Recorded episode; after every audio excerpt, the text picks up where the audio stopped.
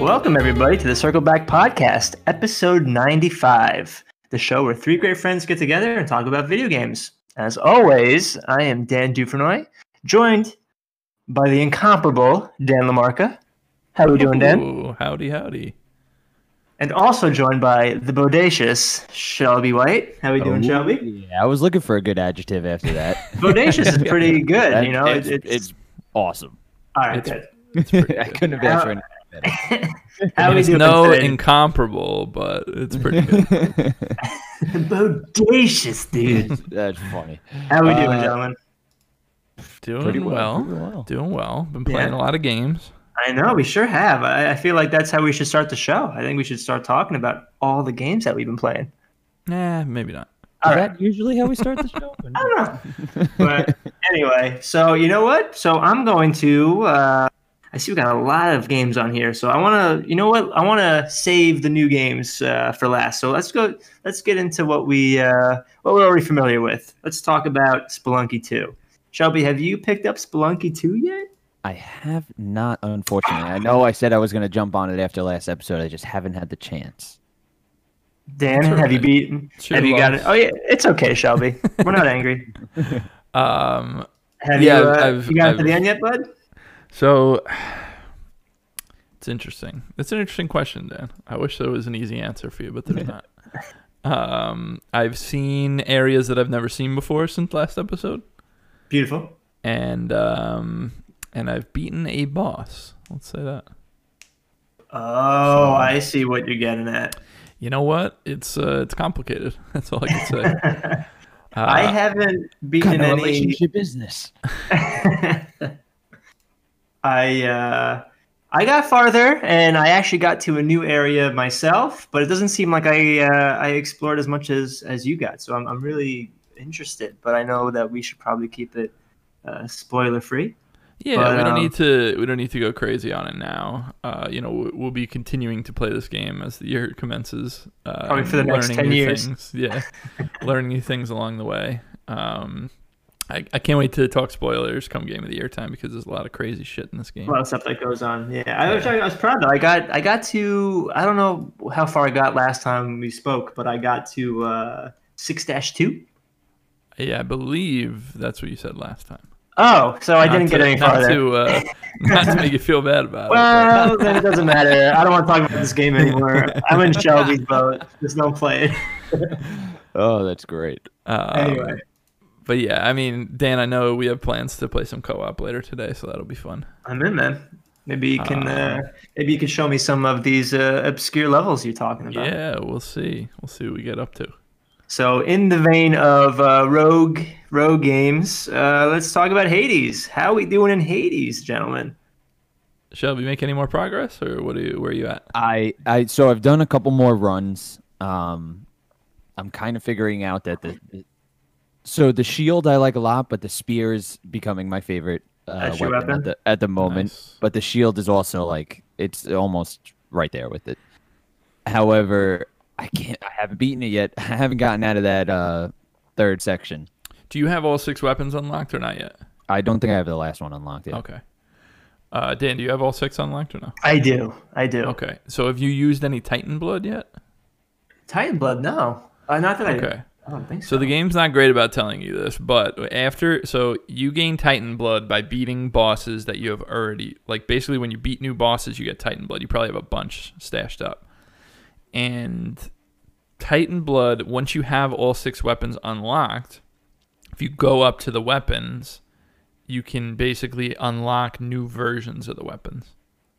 oh wow, And they have like completely unique characteristics. So it'll be like with the with the the boxing gloves, you you're special instead of it just being an uppercut. It's magnetized, so it pulls enemies in towards you. interesting. And with the shield, like one example would be you um you after you do a dashing, you know how you can like hold block and then dash forward with the shield and do a big attack. After that, if you throw your shield, it uh, bounces like a bunch of times. The game Or- that or- keeps on giving. Dude, the game it has so much, and I'm still like I've beaten this game like five or six times. and it's still every time I come back, There's still some there's fresh. more and more stuff. Like now, I you know what the nectar is. Everyone knows what nectar is, right? Of Right, right, course. right. Have do you, have you ever used? Um, oh, now I'm gonna forget the name of it. It's not nectar, but it's another sort of like fancier drink. Excuse me. have you used any of that? Anybody? I no. I I feel like I gotta. I feel like I there's- can't believe I'm forgetting the name. It's like a very uh like in line with these Greek gods t- named drink that you've probably know the name of. It starts with a P and I just can't think of it. But it uh it basically allows you to get like deeper relationships with these characters and you can like basically romance characters in this but it's like super late game stuff that doesn't even open up until you've given them numerous amounts of nectar and and done certain objectives for them and stuff Dang, so you gotta play this game a thousand times just to get but the. there's uh, so much and it's all so good all the writing that you're unlocking as you're going and the, these characters journeys that you're like experiencing and like you know uh, the the most va- in the most vague way possible like some of the characters may go to different areas in the in the depths based on like you know where you are in their basically quest progress progress which is pretty awesome wow. That- Wow. Dan, have you have you uh, beaten the boss yet I haven't beaten the boss yet. have you seen the boss or you, I have seen. you- I have seen. okay I have seen, but I have we don't not need beaten. to yeah we don't need to spoil the boss but Um, but I've gotten to the point, and I don't know if this this just happens the more. So the first boss that you face is no Yeah. longer my first boss now, and I wonder. Yeah, I, I feel like this game's writing is so good. I wonder if like you picked up the game for the first time and you beat like it all the way through, if it would have like a complete different like ramification, like your uh your relationship with said Yeah. boss. the You way know what I'm saying? that, Like, yeah the way that the dialogue morphs based on what you what you've been doing is just it's so like revolutionary it's amazing But that's what I mean. It's like it, they tailor everything specifically to the things that you've done, like each run. So like the longer you take, the more like uh, the more rich you Yep. get of a story. But then also the more it like you know can either strain or strengthen you know certain relationships. Um, and and I, I love that man. So you know I feel like every time I play it, I'm playing it for the first time in a way. You know, it just it has that feeling of like, oh my gosh, here's something completely different Yeah, each time I play really, it. And that's really why it's freaking good. cool I will say my sister picked it up and she's loving it and she's even farther than I am and she's gotten farther uh, than than she's beating the final boss yeah. wow I'm telling you, she's uh she, Killing she it. does she does me proud. uh, I, yeah, the thing about that, I mean, you actually do like you will see credits at a certain point in that game. Like I haven't seen them yet, but it's after you beat it a certain number of times and do certain things, you will you can actually get credits. Um, but there's still more to do even after that, which is just nuts. It's a it's a really cool game. It's, Yeah. It is I I agree with that. So anyway, oh yeah, what was that show? No, I was gonna say I just googled it real quick to to um, back up on it. I see nectar and ambrosia. Ambrosia, thank you. Ambrosia, that's what it that's, is. uh, That's the Yeah. one. So yeah, Alright. the ambrosia Just is throw that in there. the next level of nectar, basically. And you unlock that just by playing more? So the what you get from bosses changes depending on certain things that you do, like use different weapons and use different um uh you know what I was talking about where you can like morph the weapons. I think they call them aspects. Cuz like aspect of Ares or something is like a certain type of weapon modification and it's like and beating different bosses with different aspects and different like uh you know when you beat the game for the first time it basically opens up a bunch of like skull modifiers like if you know halo skulls or other super giant games in the past allow you to modify the difficulty in different ways like bastion like that that unlocks after you beat the game for the first time and it says like like it's like okay i'll add on this you know so on every stage there will be 50% more enemies or something but i'll get new rewards for it and if i beat the game i get you know different re- rewards because i beat it with that like modifier Right. so there's like a ton of different stuff like that that's it's really really neat it's amazing. It really is. Uh, you know, just how complex Yeah. it all is. It definitely is, and it's really, really well done throughout. And I think that's super impressive. Definitely. All right. Well, that's Hades. Um, I am interested, Shell. We talked last time about uh, your experience with Crash Bandicoot 4, the new Crash. Um, have you played any more of it, bud? Uh, I have completed that game. Oh wow! So you just play it; you beat it. Oh, he Well, played well, it. well, well, let me let me uh, backtrack a little. Completed the main storyline. Yeah. Gotcha. Um, I I I don't have too much more to add other than the fact that the game is just like I said last time. I think it's fantastic. I really like the the true returns of form. Um, if you say that they did with this, picking right up from the last one, but making it feel new with with certain things. Dan and I talked the other day, quick briefly about like some cool stuff they've done with the uh, the world map. That um. I don't want to spoil anything really because the game's still pretty new, but it they they go some cool places with this. And as soon as I finished like the main storyline, I immediately went back to the first level and I was like, all right, I'm completing everything. You know, like I'm, I'm jumping right back into this and doing as much as I can. I'll do a couple levels every now and then because I'm still intrigued to continue playing the game because some of that time trial stuff is is tough. And um, it's fun playing the different like level objectives. And there's even like a new one where it's like a revert. They call it inverted mode, and the whole level has a very cool aesthetic to it where it's it's mostly like blue almost colorblind but if you spin like color splashes out and kind of lights up the the the world or the level and you got to kind of remember where everything is a little bit the and redo all the objectives as far as finding the jewels or gems it's cool. It's just a cool way of doing like instead of doing reverse level mode you know or mirror mode which is a common thing from from back in the 90s and early 2000s you know? They they have this inverted mode that just switches around with the colors and i think it's a it's pretty cool you know? I, I enjoyed playing a few levels like that That's cool, man. How And do you? so uh, many. So, sorry, go ahead. Dan. Oh, it's okay. No, no, no. Go, go, Dan. It's good. I was just gonna say I've been playing it as well. I'm like, two or Oh, three- okay. I think I'm like three worlds in, something like that. Uh, so I've been playing a decent amount, Nice. and there's just so many cool little things in this game. Like, like you get a if you do certain thing, you get a tape in the game in the in the level, and it allows you to do this like separate trial level Yeah. where it's like, oh, you got to get you know. You're, you're doing these crazy platforming challenges, uh, and it has this cool like VHS filter over it that actually looks pretty good and Cortex is like ridiculing you as you're doing it. It's like, it's supposed to be like yeah like um it was him like- creating crash yeah, and, and it's him in like the test chamber. Yeah. Uh, and it's just like little stuff like that is peppered throughout this game, and and there's just so many interesting little things to find, so many little puzzles in the levels that you'll be like, oh, how was I supposed to unlock this? right And then you go back through and you might see something like a little hint on the wall or like a little off beaten path that you can go on that you didn't think you could walk on. Like it's it's really neat. This game is really good. Um, Yes, sir. I'm enjoying it. I, I still, despite the breadth of content, I still think compared to the industry standard, I think sixty dollars is too much for this game.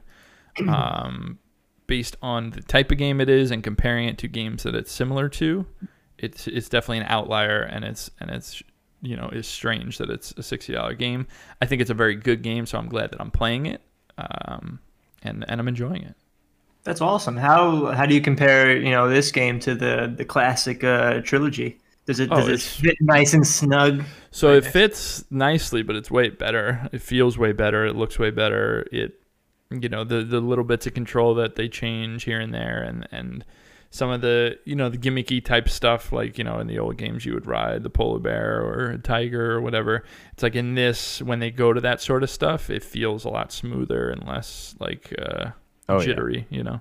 So it, I mean, it's great. It, they they did exactly what they should do, where they made the game that makes sense in the franchise, but it's also by far the best of the franchise. You know. Wow. So so someone like me who didn't pick it up, would you say, hey, you gotta, you know, who loved the original trilogy? Would you say, hey, you gotta go pick this up, or wait until it? Until Well, it, you know, I mean that down? that's that's up to you. I mean, it, it's a game that like whenever you play it, whether it's now or next year or in three years, like you're, it's it's a really good game. Like you're yeah, you're it. definitely gonna So, enjoy it. I would yeah. say, you know what? I would say wait till holiday time, but it's tough in this sort of year because it's like, yeah, this game will probably get a price drop, but also the PS5 and Xbox Series X are coming out, so right.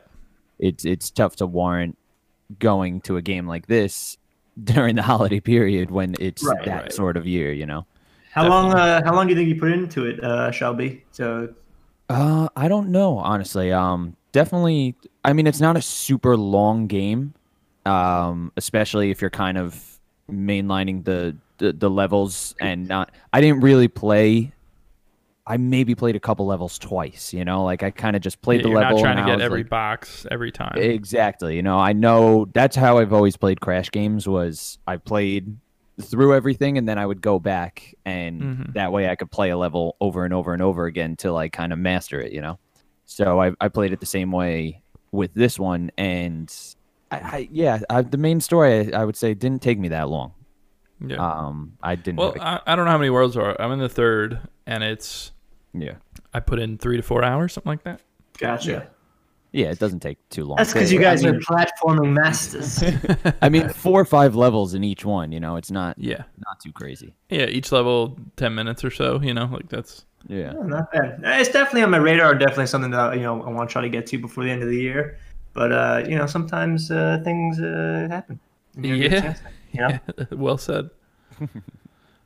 Anyway, uh, next I'm interested. Dan, you mentioned this game last time, Genshin Impact. I'm curious. Uh, if Yeah. you So played I any more put of it. Yeah, put a few more hours in. I'm. It's interesting because I probably played almost ten hours of this game, and I feel like I'm like, you know, I I, can't really uh can't really say yet. like I feel like I need to really dig in more uh, to give like real thoughts. But the more I, the, the one thing I'll say is, the more I play it, the more I appreciate what it's doing. I think it's a really good, well-made game, well designed. The the dungeons have interesting puzzle design.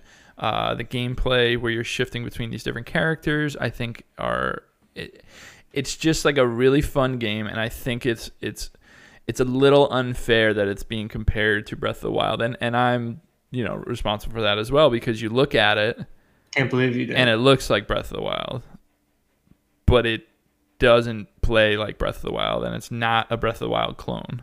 Like the only the, the things that it like it looks like it, and you're traveling through the world. You know, you, it has a similar climbing animation and a stamina bar, and then the only other thing about it that makes it similar is the the the puzzles in the world are basically like Korok puzzles.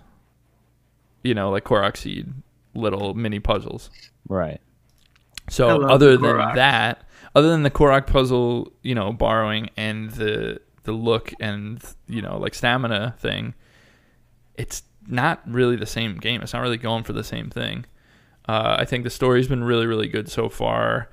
Uh, I like all the different characters, and, and it's just a fun game to play. Um, I, I enjoy it, you know, and, and even though it's a gotcha, you know, gachapon style, you know, you you get these gems in game, and you roll the dice, and if you know, depending on how you know everything comes out, you might get a good character, you might not get a character, whatever. It doesn't feel unfair, and I and I've you know I have maybe like eight, nine, ten characters unlocked, and I haven't put a single dollar into it. and It's free to play, and I, I feel like it's more than fair at divvying out those currencies personally nice. Alright. uh, you know, it's always a danger if, you, if you're the type of person that uh, knows that you can't resist that kind of stuff and you're gonna put money in. Like, then this might be a you know, hey, Stay away. beware, yeah, beware because it definitely is enticing to be like, oh, you know, I didn't get the character I wanted. Let me throw another ten bucks in and roll again, you know, sort of thing. Um, but I just think the game is completely completely playable without putting any money in and, and I I really do enjoy it. I think it's you know eh, it's hard because we're getting near the launch of the new consoles and I have so there's a lot of new games coming out, smaller games, and we're getting near the launch of new consoles. But I have three games that I want to put more time into, and it's Spelunky 2, Hades, and Genshin Impact, where I'm like, these are big games that I'm going to be playing for 50, 60, 70, whatever, however many hours. And I'm like, but I played those and I know what they are. like I feel like an obligation to move on to the newer stuff that I want to play.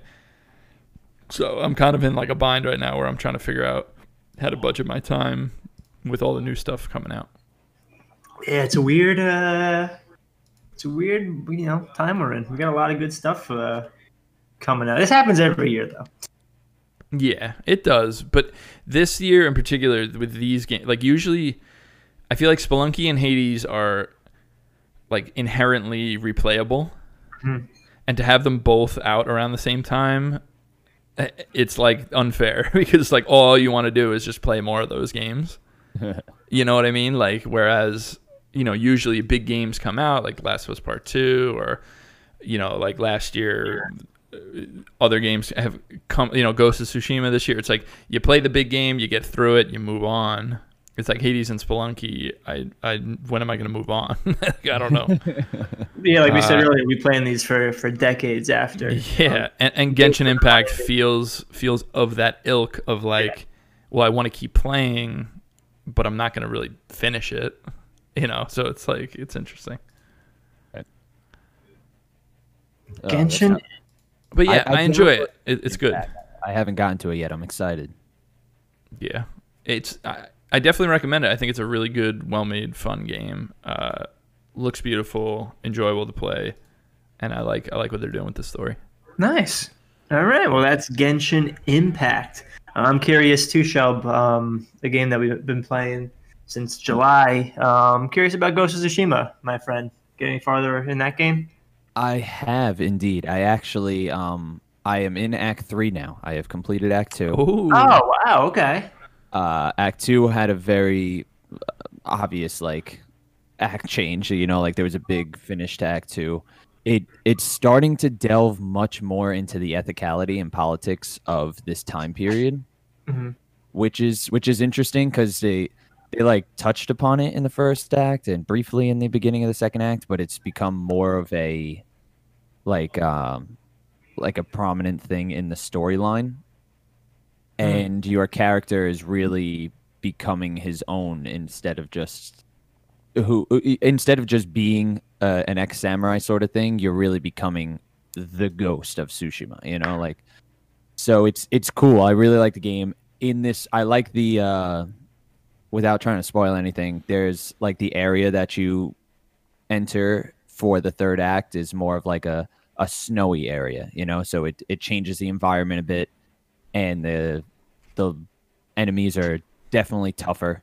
You know, you see that um that change right away in how engaging in like the standoffs and stuff is the timing becomes much much quicker as far as actually winning those standoffs whereas in acts 1 and 2 it was pretty easy to win those Right. now it's I've I've maybe I'm 50% on them right now like sometimes these guys just come in and whack you right in the face um but it's it, it is very cool. And like i said they touched more on the ethicality towards the end of act two and you become more of your own person. Finally some you know like it's not just the story of the hero anymore. There's there's death there's a lot of stuff going on. So i'm enjoying the story a little bit more than i was in the beginning. It's that's good to hear. it's uh yeah which is cool So you you're know, saying so- that all that time is just sort of paying off as you're getting closer it- to it- the. it's paying off. I, do I think the story is uh, like uh, hands down one of the better ones of the year? Uh, maybe not, but it's definitely making the game a bit more intriguing for me now. You know, Awesome. um, it's a it's a cool story. Uh, but yeah, I mean that's that's all I have to say about it. I've really I I'm enjoying playing the game. You you do continue to get new things as you go on. I mean, I didn't power run through side quests and stuff, so maybe you can unlock some of this stuff very early in the game if that's all you're doing. But as you go through the story missions, even towards the end of Act Two, you get a new weapon, um, or a new projectile, I should say, and you get uh, you get a few new things. Continuously, continuously upgrading the armor um, has been beneficial, and yeah, that I don't want to spoil too much. That's the only thing. I mean, so Yeah, uh, at the end of the year, we'll all yeah. we'll have so we'll have those I- conversations. But I would definitely say if you guys pepper in a little bit of uh, an hour here, hour there, um, playing the story missions. Uh, it's it's a cool game. It it continues to be enjoyable for me. Awesome, man. That's really good Yeah. to hear. I really haven't enjoyed it, and I, and I just kind of put it aside as as more and more stuff's come out. Um, but I do, I really would love to finish that before the end of the year because I I, I, I have really enjoyed my time with it. Yeah, it's it's great. Um, like I said, it still continues to remind me of eh, eh, the open world games we've seen in the past couple of years. You know, but um, but it's it's cool, and uh, I'm definitely gonna play through. I'll, I'll, I'll for, for for sure finish it. I think I might finish it before hopefully PS5 comes out. Now I've been back and forth on that, but we'll see. Awesome, man. Cool. Cool, cool, cool. Well, I want to mention a game that uh so I love as as we know, I, I love Dark Souls and I love uh Sekiro and I love Bloodborne. And I, I woke up uh, one day. So for, for those of you that, that are unaware, I actually I am actually a little sick. So I uh I, I took some time off of work and I, and I wasn't feeling so good. And I woke up one day and I said, "Man, you know what game I really miss? I really miss Dark Souls. I really miss the the feel of, of a Souls game. You know, I I got some time off right now. I really want to, you know, I really want to get into it." And my sister was kind enough. She went to uh, GameStop and surprised me, and she got me the next Souls game that, well, not, not the next Souls game because there's Dark Souls two, but the next Souls game that's that's critically acclaimed, which was Dark Souls three, which I never played, and um, I Ah. played it and I beat it in uh, two and a half days. Oh my god, that is intense. It, it was intense. I I did nothing else from so let's see. We're recording this on a Friday, so last Thursday to like Saturday at noon, I did nothing else but play Dark Souls three, Wow. and and uh, I, I beat it, and I loved it. I really enjoyed my time with it, and I'm I'm happy to say that now I have. I feel like I've I can. Uh, And, you can rest easy now. I can rest easy. I, I scratched that itch of wanting to play another Dark Souls game, and um, yeah, I- I'm really happy with the time that I, I got to spend with it. So you know, I, I didn't get Dark Souls two. Um, yeah, I was about to ask you because I really like Dark Souls 2 a lot. So really, what uh, it, they didn't have Dark Souls two. They only had Dark Souls three. and I was like, ah, I really want to play a Dark Souls game. So I got the third one, but uh, maybe I'll, get to Dark Souls two at some point. But I'm, I'm happy to say that I've at least completed two out of the three uh, Dark Souls games, along with uh, you know Bloodborne and Sekiro, you know from from Software. But I I really enjoyed my time with it. I um, you know, uh, Shelby, you haven't played it, right? Dan, but you've I have. played. I haven't played um any of the Dark Souls. I mean, I have Dark Souls remastered, but um and Bloodborne. Those are two on my two on my list that of course I every time I look at I'm like, "Oh, why am I not playing this right now?" And then uh and then of course new new stuff comes out. So, Keeps coming out. Good It never stops. uh, yeah, I, I really like Dark Souls 3 a lot. I think uh, it's a great game. All the Dark Souls games are, are excellent. And, uh, you know, for me, Dark Souls 3 probably sits behind, you know, it's it's right around the Dark Souls 2 neighborhood of of where I would rank it in the in the Souls oeuvre. Uh, I would say you got the original Dark Souls and Bloodborne at the top. Then you got Sekiro and Demon Souls up next, and then you got Dark Souls three and two. Gotcha. Because that's what I- you know. I I will hopefully eventually get to two at at some point, but um, you know, I, I don't know what it is. As much as I love Dark Souls three, I think Dark Souls three is the first off, it's the most polished. You know, it looks the most. You know, especially compared to the first game, it, it looks Yeah. it looks beautiful. Dark Souls three, and it, and it plays. It's technically uh, superior, but um, I don't. I I, lo- I loved it, but I don't have the same reverence for it as I did, you know, the first game. Um, and I wonder if part of that is this isn't me gloating, but I had a very easy time with Dark Souls three, and I Yeah. wonder if that's because you know the fun of the first Dark Souls was trying to figure out this completely new uh, game style, and and you know uh, how do I beat this boss? How do I beat this boss? And then playing Dark Souls three, and I'm not saying this to gloat, but I don't think there was a boss that took me more than two times to beat. Wow, Like- that's impressive. Dan, But- when did you become a speedrunner? but I- I'm not saying that to like, hey, look at me. But I think it's just because like I went into it with like the mindset that I, you know, it took me 50 hours to beat the first game, and I already, you know, learned, you know, a certain style, so that when I went into this game, um, maybe it was just easier for me because I, I, I I grueled and I and I and I grinded, you know, 50 hours previously for the first game.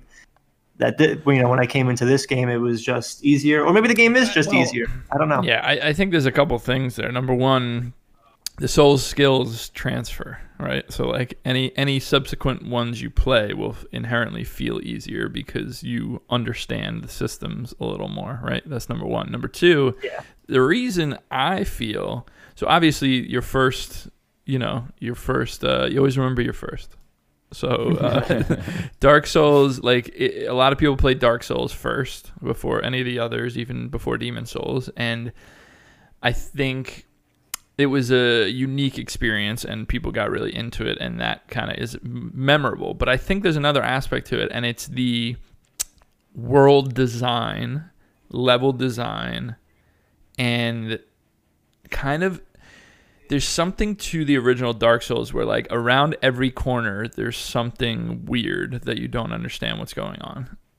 And and I think Bloodborne has that and I think the original Dark Souls has that.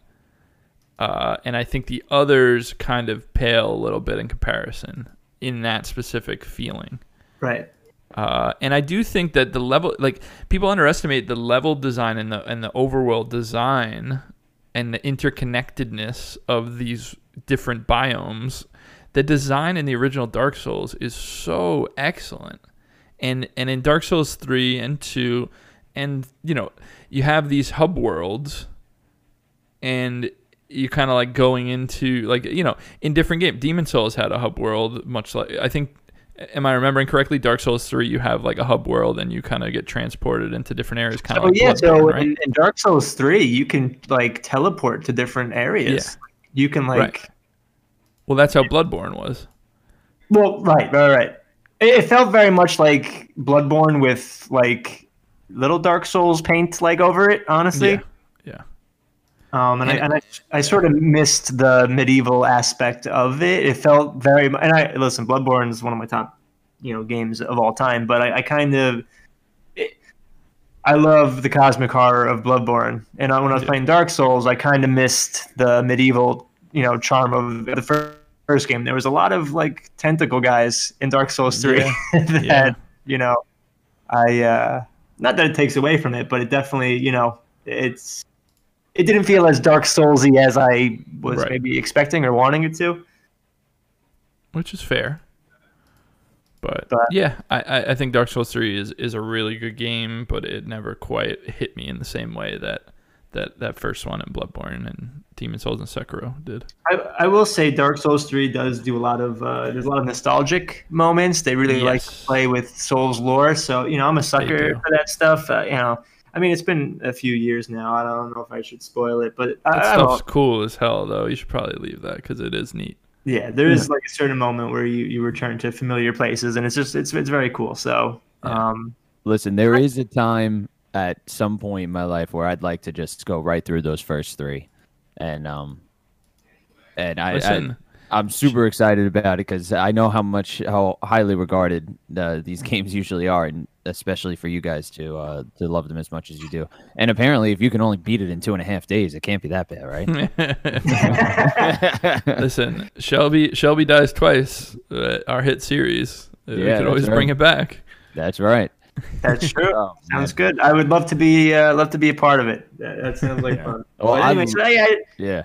I just wanted to uh, to throw that in there. I you know my little did my little Dark Souls three speed run, and uh, yeah, just wanted to to mention that another another you know box I can check on my uh, on my list of games to play. So Cool. I'll get to the second one maybe next time I get sick. Anyway, so uh, I see, uh, and I'm assuming this is this is Dan. I see three games on here. is it three games? No, four games. Holy moly, Dan, take it away. You got a lot of games to talk about. All right. Uh, yeah, this, it, I, I played a lot of new games. Uh, I'm gonna start. I'll start with a game called Ikenfell, um, because I only played about an hour of it. Um, but I, it, it's on Game Pass, and I've been following this game a little bit because uh, the developers run in a lot of similar circles in indie devs that I, you know, like to keep tabs on what they're doing. You know, like the people that make Wandersong, the people that make Celeste, like that kind of stuff. And Ikenfell is kind of in that neighborhood. Uh, and what it is is it is a it is a it's it's a hard game to explain, but the basic idea is it's very highly pixelated, like super deformed um, sprites, and it's a story of basically there is this uh, school for witches and wizards called Ikenfell, and your sister, this main character, her sister, goes to that school. So whenever she would come home for summers and breaks, you know, they would talk about Ikenfell and how great it is, and like you're happy for your sister, you guys have a good relationship. But then she doesn't come home for break and she doesn't call or do anything, right? So you're concerned. So you decide I'm gonna go to Ikenfell and see what's going on you get there near nearby you have to pass through these woods you're like following a description that your sister gave you of how she gets to Ikenfell and you're kind of like attacked by these three ghosts who are like protectors of the forest. They don't let uh, ordinary people into Ikenfell because you know they're not supposed to know that magic exists. And basically during this battle you discover that you are also a witch. And you have like fire powers and and the ghosts that you're fighting are like very surprised and they're like oh like i've never seen this kind of magic before. This is interesting um and then it goes on from there and, and i played about an hour so i've met some new characters i have a second member of my party but the game is an rpg in the vein of you know, it's got a unique perspective, but the idea is it's kind of like a three by, I don't know, eight grid. And you're seeing like a side view of it. But you can move laterally or, you know, horizontally and pick your spots and you have different attacks, kind of like a tactics game, like a uh, like a Fire Emblem, right? And but w- where it's interesting is it, it's kind of a melding of all right, what if it was Fire Emblem but a Paper Mario, right? So you're you're casting a fire spell and then if you hit A right at the right time, it does extra damage. Or when you're blocking attacks, if you hit A at the right time, you do half damage, whatever. The gameplay itself seems so far, I've only played an hour, pretty run of the mill. Like there's not a lot differentiating this game. There's not a lot like setting it apart from other RPGs. It feels like oh, you have different equipment slots in a very Final Fantasy sense, and then you're doing these kind of tactical battles. Now, if the story is good enough to carry it through, which has been good so far, the writing's good. Um, I like some of the characters. If the story's good enough to carry it through, even if this is just a kind of run of the mill RPG, then that might be enough. You know, I think of the Origami King this year and how, uh, yeah, that combat's interesting and it's cool, but it's not like you you wouldn't just be like, oh, you got to play this game because of the combat. It's right. because it's so well written, you know. So right. I'm hopeful about this game, um, and the fact that it is on Game Pass. I think it's worth a look. Absolutely. Um, I am going to put a little more time into it before I make make a final decision if I'm going to see it through. Um, but I'm enjoying what I've seen so far. Um, and I believe the game is also on Switch uh, and PC. I don't know if it's on PS4, but it is on Game Pass on PC and Xbox, I believe. Uh, and I'm enjoying it. The game is called Ikenfell. Ikenfell. I K E N F E L L. I'm actually watching some gameplay of it right now, and it, you're right. I mean, everything you said is kind of right on uh, point with that. I I like the look of the combat and stuff, and the little overworld having that Zelda feel. Mm-hmm. It it looks cool. I'll, I'll definitely try. It's neat. It it's it's a cool game. You know what it is? Like when I play two or three more hours, I'll get a sense of like, you know, it's neat, but I'm not. I'm not going to see it through, or I'll right. be I'll be really into it. Maybe something changes to make the combat more interesting, or maybe it's just the story ends up really, you know, sticking with me and being engrossing. Yeah. Um, but yeah, it seems cool so far. I'm I'm, I'm enjoying it. Um, next, I'll talk about the the, a very weird game. Yeah. It's called the Solitaire Conspiracy. Okay, Is it a solitaire game? It is a solitaire game, and the weird thing is, it's made by Mike Bithell, who made you know Thomas Was Alone and uh, Subsurface Circular and Oh, I love Thomas Was Alone. John Wick Hex, which wasn't very good in my opinion. But the Solitaire Conspiracy, the reason it's so weird is Greg Miller of you know IGN and Kind of Funny and you know whatever is the Uh-huh. main character of the game, and it's an FMV game, so you're seeing Greg Miller's face through this entire game. And it's so jarring and weird to see him Wait, I Being- know Frank Miller. it's just weird. There's something weird about it where like I, I can't really get past it. I think he does a pretty good job. Like he he's really asked to kind of ham it up and chew some scenery, and I think he does pretty good. Because the basic the idea of the game is it's very like cheeky like uh everything like basically it's like you're a super spy that th- you're interfacing with a computer and the way that the computer interfaces is you're stacking cards in a solitaire game right? But everything is like uh, acronyms. So it's like the card system c-a-r-d you know covert blah blah blah. Like it's like and then it's like solitaire and it's like spelled out all these different things. And it's like really silly but in like kind of a fun way like I, I do think it's like kind of fun the way they go over the top with the nonsense like that uh, Greg Miller's character's name is Jim Ratio. Like that's his name, and it's just like you know what I mean. Like it's kind of fun. FMV. They're like they know what they're doing, but what they do is they try to tell you a story. So basically, every time you play this round of solitaire, and they start in, in, in basically you have different decks. It's not just four suits. There's like nine suits, and they each the the face cards each do uh like whatever their suit's power is. So like one would be like, okay, if you put this face card of any kind, Jack, Queen, King, if you put it on a stack, so you're looking at basically it's kind of like a vertical solitaire instead of like a horizontal. If you're picturing the card layouts, right?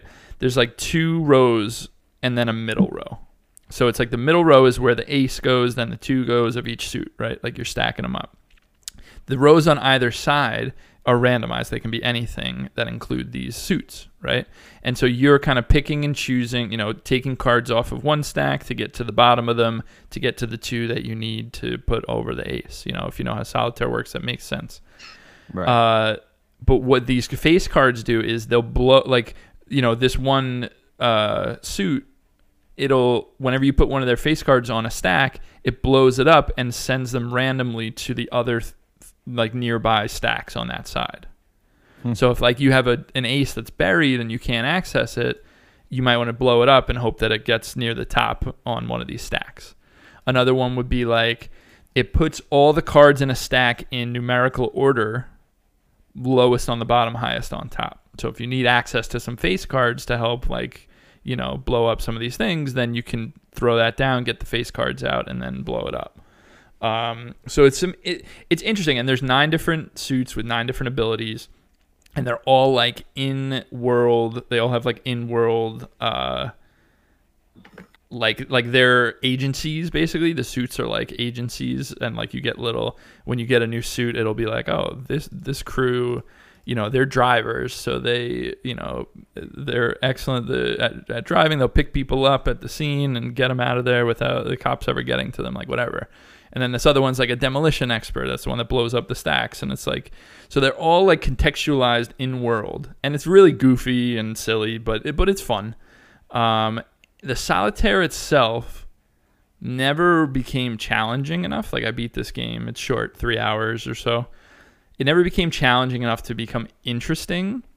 And a lot of times, these these suits' specific abilities were kind of useless. Like I would just kind of ignore them and just play solitaire, you know, because it was easy enough. Where I didn't like they weren't like puzzly enough you, know, I don't really know how to explain it. Like, it never was engaging to play. It just felt like, oh, I'm playing some solitaire, and then I guess, Yeah, and then yeah. Greg Miller pops up and, and talks to me for, you know, three minutes. um, and it's cool. You know what it is? This game is like it's interesting and it does some things really well. Like I think the style, like if you look up gameplay of this, the style of the interface and like you're looking head on when like, you know, the FMV is going of Greg, you're like looking right at him and there's like all different like, you know, it'll show like different bars and stuff, like kind of like a Metal Gear um what do you call it? like the codex? Like when you're talking to other people in Metal Gear like it, it, it has a lot of that and it's really really cool. The music is really cool and it starts ramping up uh, dynamically based on how close you are to finishing your your solitaire round. Like it'll start getting louder and more intense uh, so like there's things around the periphery that i think are really neat but i think the game overall i think the story is not great but it's like you know like i said fun fmv nonsense um, that's kind of hit or miss and then the solitaire itself was just kind of boring. So you know, it's it's a it's it's got some great things going for it, but I think overall as an experience, I think uh, it's nothing really too excellent. Okay. Are you happy Uh, you picked it up though? Just so you could say you did. well, you know what it is. If I don't know that I would recommend the game. I think there are things that I like. Come game of the year time, I want to talk about this game in conversation for best style because it really nails what it's going for and it looks great. But as a complete package. But as a complete package, I don't. I wouldn't recommend it personally. All right. Um, but yeah, that's the solitaire conspiracy. Um, I think it's cool. It does some interesting things, but overall, kind of disappointing. Sorry to hear that, bud. That's okay. You know, they're not. They can all be winners. I'll make a better solitaire game for you. Don't worry. I get working on it. Uh, before we get to the big one, because I do want to talk about Baldur's Gate 3, let's talk quickly about Phasmophobia, the the sensation that's sweeping the nation. This game is extremely popular. It's like the number two seller on Steam. It's crazy popular on Twitch. I dove in with three other friends and played about an hour. This is a game about ghost hunting and you're working cooperatively with your friends to your object is to discover what kind of ghost it is and there's like you know 15 different kinds so it'll be like a revenant uh yurei a uh, banshee you know like all these different things and they all have different criteria about what like they all act differently right so they all have different like uh, characteristics right and what you're doing is you're bringing in all this ghost hunting equipment and trying to decipher based on three clues what kind of ghost it is. So there are literally three, like clue number one, clue number two, clue number three.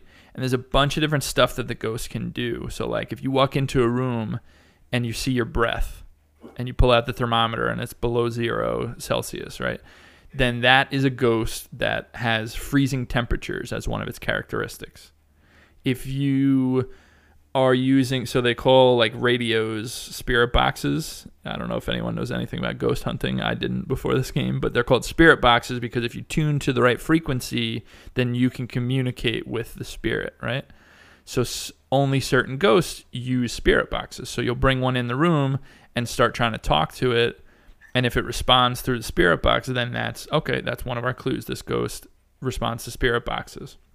There's a journal that you can put down in the room that you think the ghost is in and if it writes in the journal then that's ghost writing that's one of the clues right so you're literally like trying to decipher all this stuff all the while trying not to agitate it enough where it starts killing you guys off because it will murder you Whoa. and Oh, the th- where it gets interesting is y- if you play the game right, you only have in-game chat on. You don't like have a Discord on, and you have a local chat if you hit V, where like people in the same room as you will hear you, or you have like a radio, like a walkie-talkie, which if you hold B, you'll talk over the walkie-talkie, and your whole team will hear you no matter what room you're in, right? But the ghost responds to that, to your noises, to what you're saying. So I'll give you an example. I'm walking. We're looking in. We're like, all right, this room. It's cold temperature. He's in this room. We got to figure out what's going on. So we're setting up video cameras, and someone's in the trailer outside, like watching the video cameras to see if they can pick up anything. Um, and all of a sudden, I see the ghost, and it's standing in a corner, just like standing there with its back to me. And I'm like, oh god, like freaked out because it, because it's scary. And so it turns around because I'm screaming, and comes walking towards me and kills me.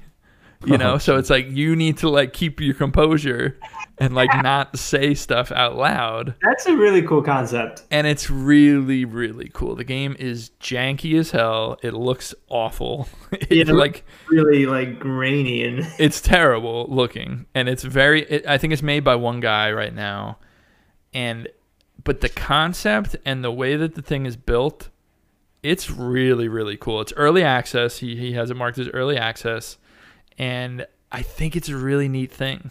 Like I think it's a really cool idea for a game. It it has ways to go in like the graphical department and like things like that, but I really liked it. It was a lot of fun. It's terrifying. Like the flashlights are like these tiny little pinpoints in front of you. Like they don't light up the room at all. So it's there's a lot of cool shit in this. Like you and can you got set that and you got that on Steam Dan? yeah, I got it on Steam. It, it's it's on sale right now for like twelve bucks or something. Um, and it's it's really neat. I mean, I don't, I could not imagine that this game is very fun playing by yourself or with strangers. I think if you have other people to play with, I think it's super super fun and really like a, an interesting horror experience. I like it a lot. Wow, that sounds really interesting. Yeah, and that's Phasmophobia. And I want to hear about Baldur's Gate 3. Yes, Baldur's Gate 3. This is the one I've been waiting for. Um, so Baldur's Gate 3 came out in early access um, last week, and I absolutely love this game. It's amazing. Now the thing about it is, it's very early access, so know that going in. There's bugs all over the place. There's you know crazy shit will happen that you'll need to reset your save and tons of bugs. But it's an early access game, and I am so impressed with Larian because I love Divinity Original Sin and Divinity Original Sin 2. And they they took those ideas and morphed it into a Dungeons and Dragons, you know, rule set. Um and basically made what what comes out to be it's a CRPG, but then it's kind of a BioWare game also. Like like when you're talking to your characters, it goes into that classic BioWare looking. You're looking at the character, you're you're having dialogue with them, and based on what you say, they might like you more, or like you less, or do something crazy. And the thing that I love about the the original Sin games is that like they're very freeform, like kind of like anything can happen. Like you can kill your own party members, you can kill main quest givers, and all that shit is in here. And it's just really, really good. Like so far, the writing has been excellent. The gameplay, like you know, it has that amazing mix of you know D and D uh, gameplay mixed with the original Sin stuff, um, and I just I really love it. I basically what I did was I played like five or six hours, wanted to keep playing so badly, but I said, you know what, I'm gonna stop there. I'm gonna wait until the game's 1.0, and I'm gonna play through the whole thing. So I I got a taste of it. I got exactly what I wanted from it, and then I said I don't want to I don't want to have to replay the entire first act again. So I'm just gonna stop and pick it back up. It seems like you're just going to lose so many hours to this game. Oh yeah, there's 25 hours in it now. They said, and it's it's only Act One. Um, and how many how many acts? Do we know how many acts we're, we're looking we at? don't we don't, but four or five, you know. Oh my god. Um, so I'll just give you like briefly, like I'm not going to talk a lot of story stuff, a lot of spoiler stuff, but I want to just give you an example of how freeform this game really is. Like aside from the combat, the interactions between characters are as freeform as the combat is, which is insane because you can you can do anything in this kind. Like you can push characters off edges and have them take falling damage and die. You can like throw a box at them uh, to break it open and get something out from inside and like damage. Like there's so many different things you can do. But with the characters, there's a character, a party member that I got that's a vampire, right? And he basically we we make camp for the night, and I'm talking to him, and I see that he's always up. So I, I wake up and he's like looking over me, like hungrily. So I'm talking to him, and he tells me about how he's a vampire and like whatever. And he's like, he's like, you know, I lately I've just been getting wild animals and it's not doing enough, whatever. And so he's like, do you think maybe I could just like have a sip, a little sip, and uh, Just a little sip. and and you can say yes Oh, wow. and you can like a whole different thing plays out that I won't get into, or you can say no. But what about this other party member? And and he can go over and just murder one of your party members and drink all their blood, and they're gone forever. Wait, like, is there a third option where you say, please? there's tons of other options. There's so many. That's what that's what I'm getting at is like that's what makes the original Sin game so good. And now you're taking it into like a next level of storytelling where the writing is still so good and so freeform.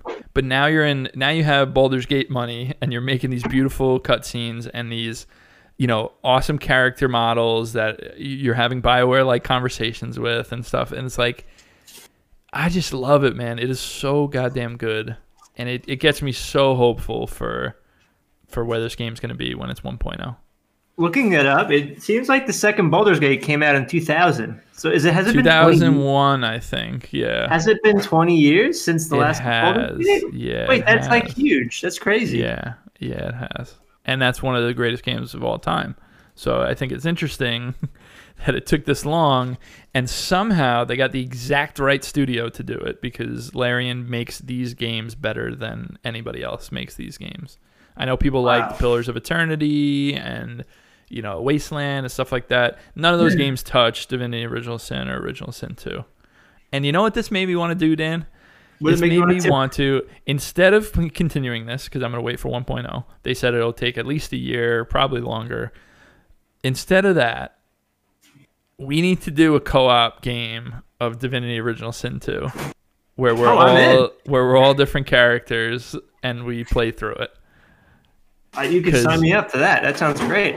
It's because it's such a tremendous game, and I don't know if someone's getting murdered in the background of one of your mics, but uh, Yes, a lot, yeah. lot of action. It's no- sorry, it's a little noisy. That's all right. Um, but yeah, the this gives me the itch to be like, okay, I want a game like this. I'm not gonna go continuing down this path until it's 1.0. So I really just want to replay Original Sin 2. I never finished Original Sin 2.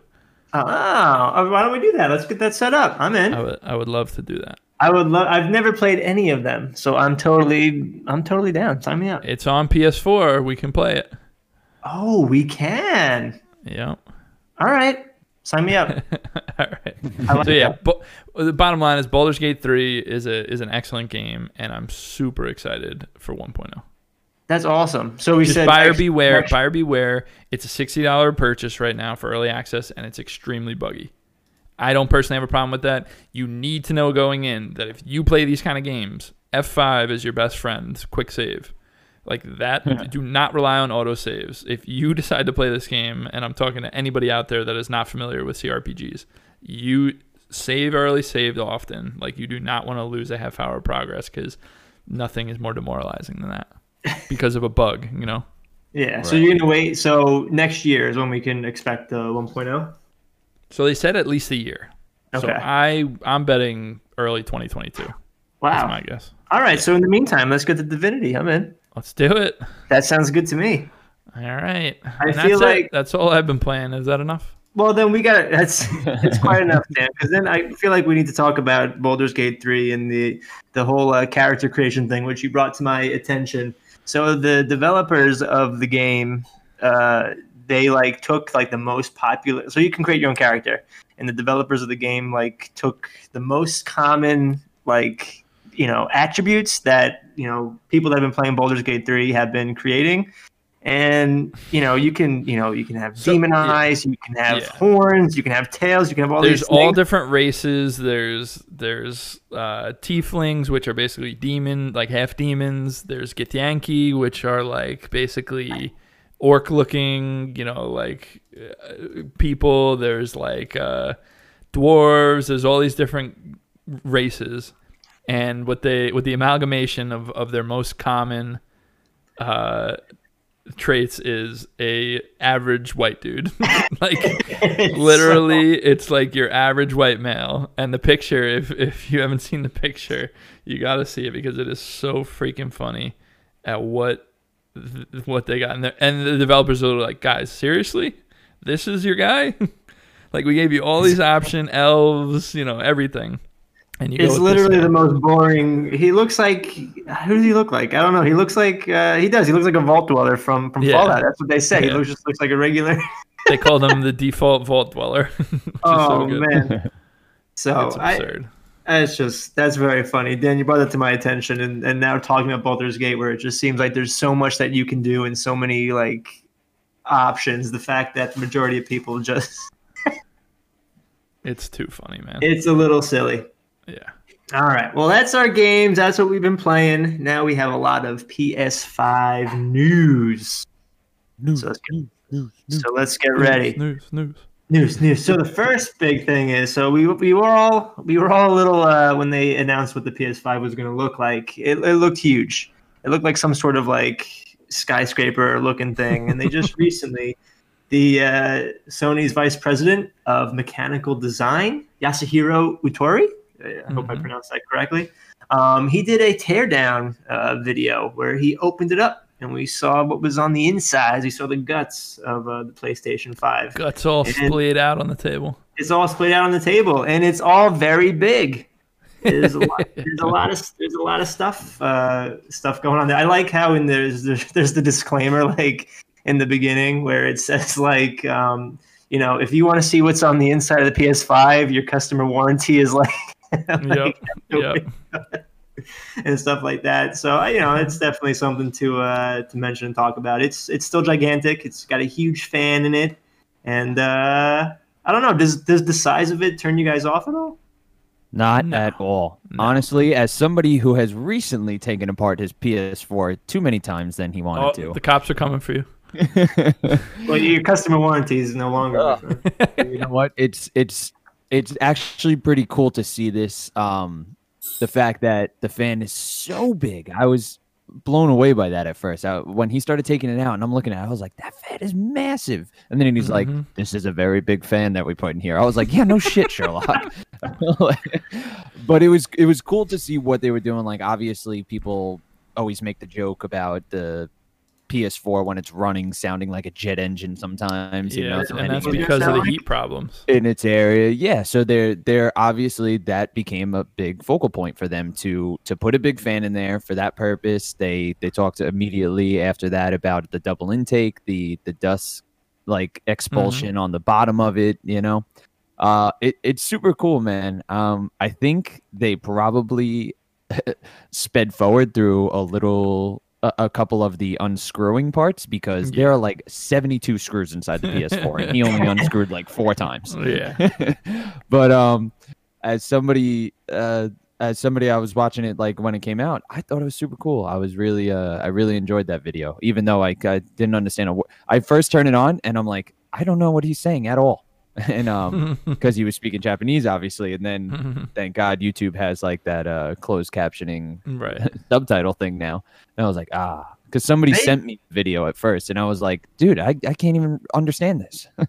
They didn't do that for the other PlayStations, right? Like I don't remember anything like this for the PlayStation 4. No, no. No. I It's just all the all the Usually it's a third. that's Sony- Yeah, usually it's an outside site. Yeah, it's usually an Yeah. outside site, like uh, you know, a- any of these tech, uh, you know, publications will rip one apart and, and show it off. Right.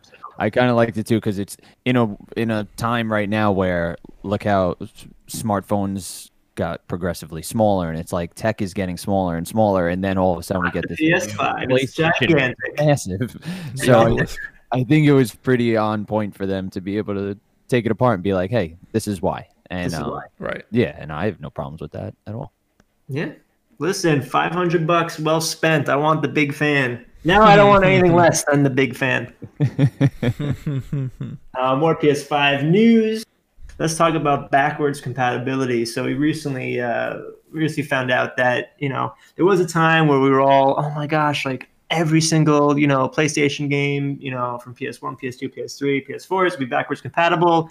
We know that is no longer the case. It is only back uh, backwards compatible for the PlayStation 4. Well, minus interesting, yeah. What I want to say, the interesting thing is, after we thought all that, then they came out and said, no, no, no, we don't even know what's going to be compatible. And then Mark Cerny saying the top 100 PS4 games are all backwards compatible. And then we're like, wait, is that it? like, is nothing else coming? So now getting this news, it's actually a relief. Right. what the hell? Like, wh- wh- wh- was somebody just popping out there and they're like, ah, tell them this right now, and then it's like, ah, we kind of changed our mind a few weeks later. It's like, what Well, the hell? you know, it might this might be a relief to some, but they announced 10 games that were excluded from the PS4 backwards compatibility. So I just want to say if you're listening to this, you know, while you're in your car or whatever, you might want to pull over because these are some pretty Any- intense any- titles. Any Joe Joe's Diner fans out there? So we got Joe's Diner, we got Shadwen, Hitman Go Definitive Edition. I actually played that one. Which is a great game. That's a great game. Uh, we Sing, Robinson the Journey, Shadow Complex Remastered, Which is Just- a great game. deal with it. TT Isle of Man, Ride on the Edge 2, DWVR, and these are all the ones that are excluded, by the way. And then, of course, Afro Samurai 2, Revenge of Kuma Volume 1 will be excluded. So, for all you Afro Samurai 2 fans, Yeah. I'm very sorry about that. Well, there's two great games on that list, which is annoying, but in the grand scheme of things, I mean, eh, are either of those Not games going to make you leave your PS4 on? No. I don't know, man. Um, There might be some fans. I I don't want anybody to be upset. I'm sure there are fans, but super fans, I don't know.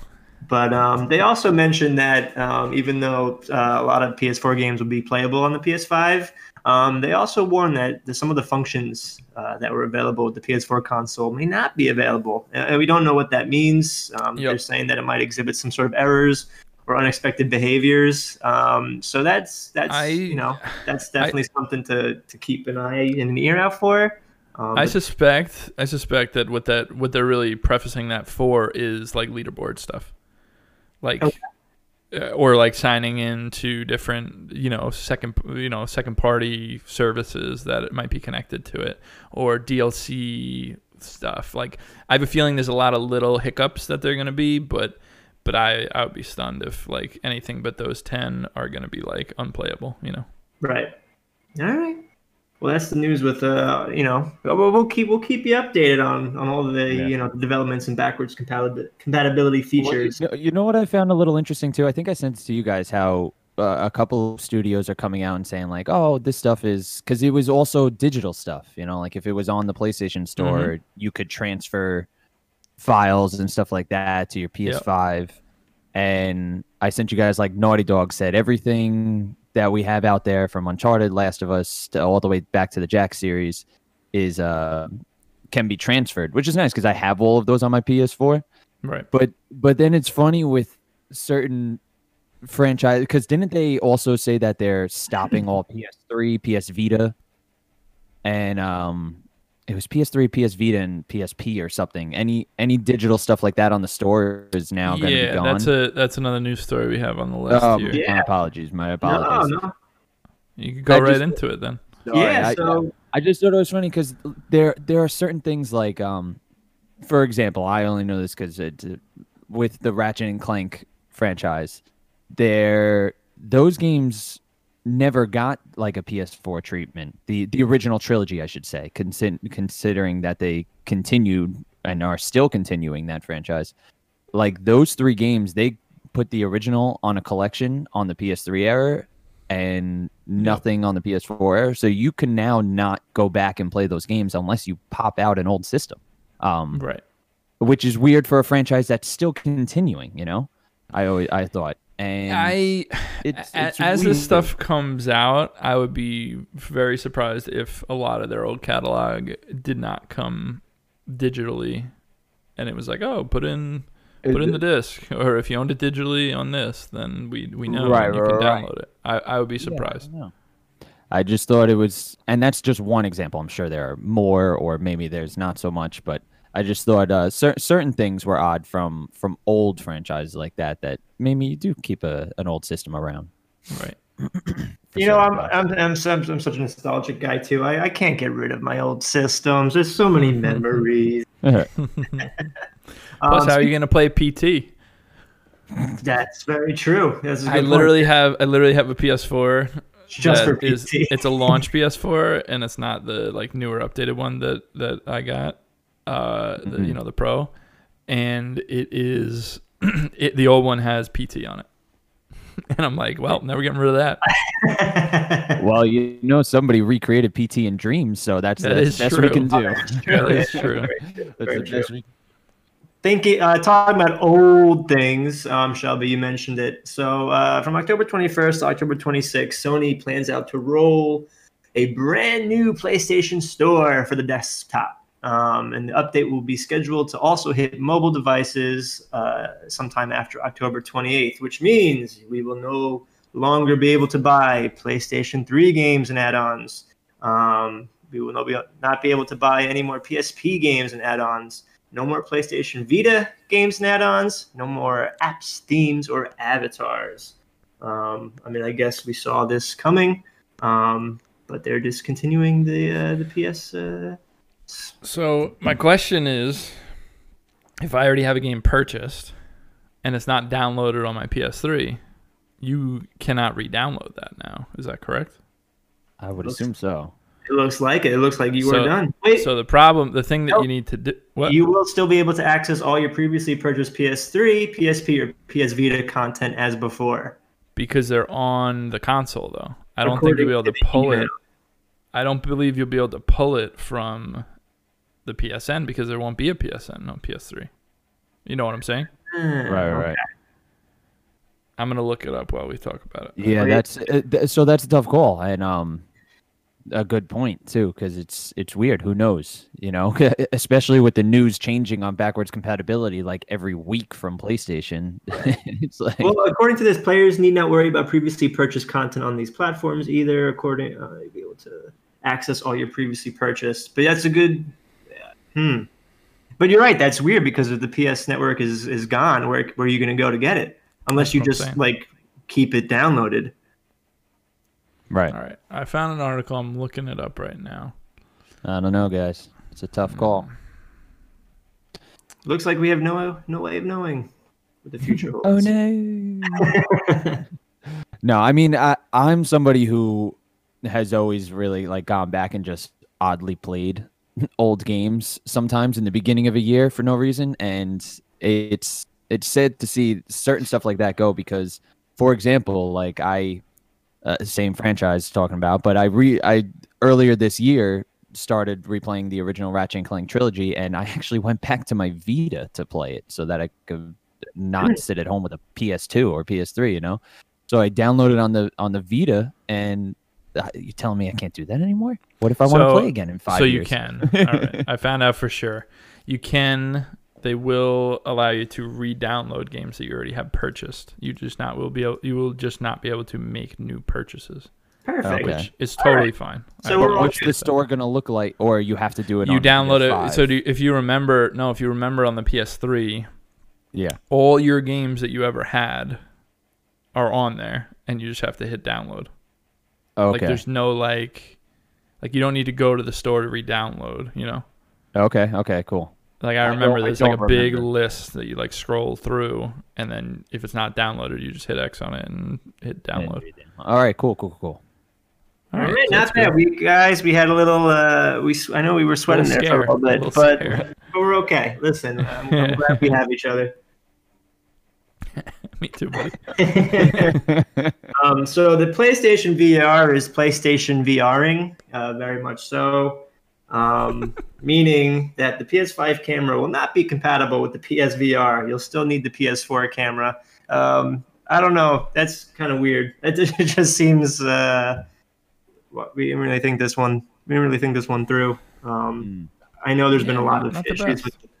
I know we've we've had a lot of issues with the PSVR in the past, and just some of the the weird, you know, practices that that have come about because of it. And this is definitely a weird one. So I don't know. So what you need to do is you need your PS4 camera, and they're going to give you a free dongle for anyone that requests it that allows the PS4 camera to hook into the PS5 in order to use PlayStation VR.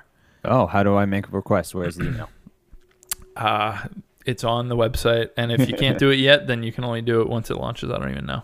Uh, But the thing that I'm assuming is the reason for this is that when they make the new PlayStation VR, they're not going to be using the the PlayStation Move controllers. They're going to have their own proprietary new non like color coded VR system, which is so antiquated at this point. Right. So like it's kind of good because it's in the name of progress, but it's really silly that it's like they couldn't make the PS5 camera also compatible with that kind of thing. I, I don't know. The PSVR is PSVRing. That's all I'm gonna say. It is. It really is. Uh, but yeah, that, that's silly. Yeah, it is silly. But uh, something that's not silly is the state of play that came out October 15th. We got a demo of the UX UI. I want to talk about the showcase. Um, Yeah. Some of the cool things that were revealed includes that the PS5 will estimate how long it'll take you to complete in-game objectives, like as you're playing, which is which is kind of cool. I can't tell you how many times I've been in the middle of, uh, you know, a game where it's like, oh, I don't want to start this now. You know, I only have like 20 minutes, so that, that might be helpful. Um, it also includes tip videos uh, for Plus subscribers on certain games. We don't know which games those are yet. Um, it includes video, uh, play picture, in picture, or via Xbox style Snap. Um, uh, it also has a voice dictate messages to friends, so that's cool. And uh, developers can also flag images and videos you send um, and flag them as spoilers. So there's a lot of. Uh, it seems like a very interactive uh, interface, where it's just Yeah.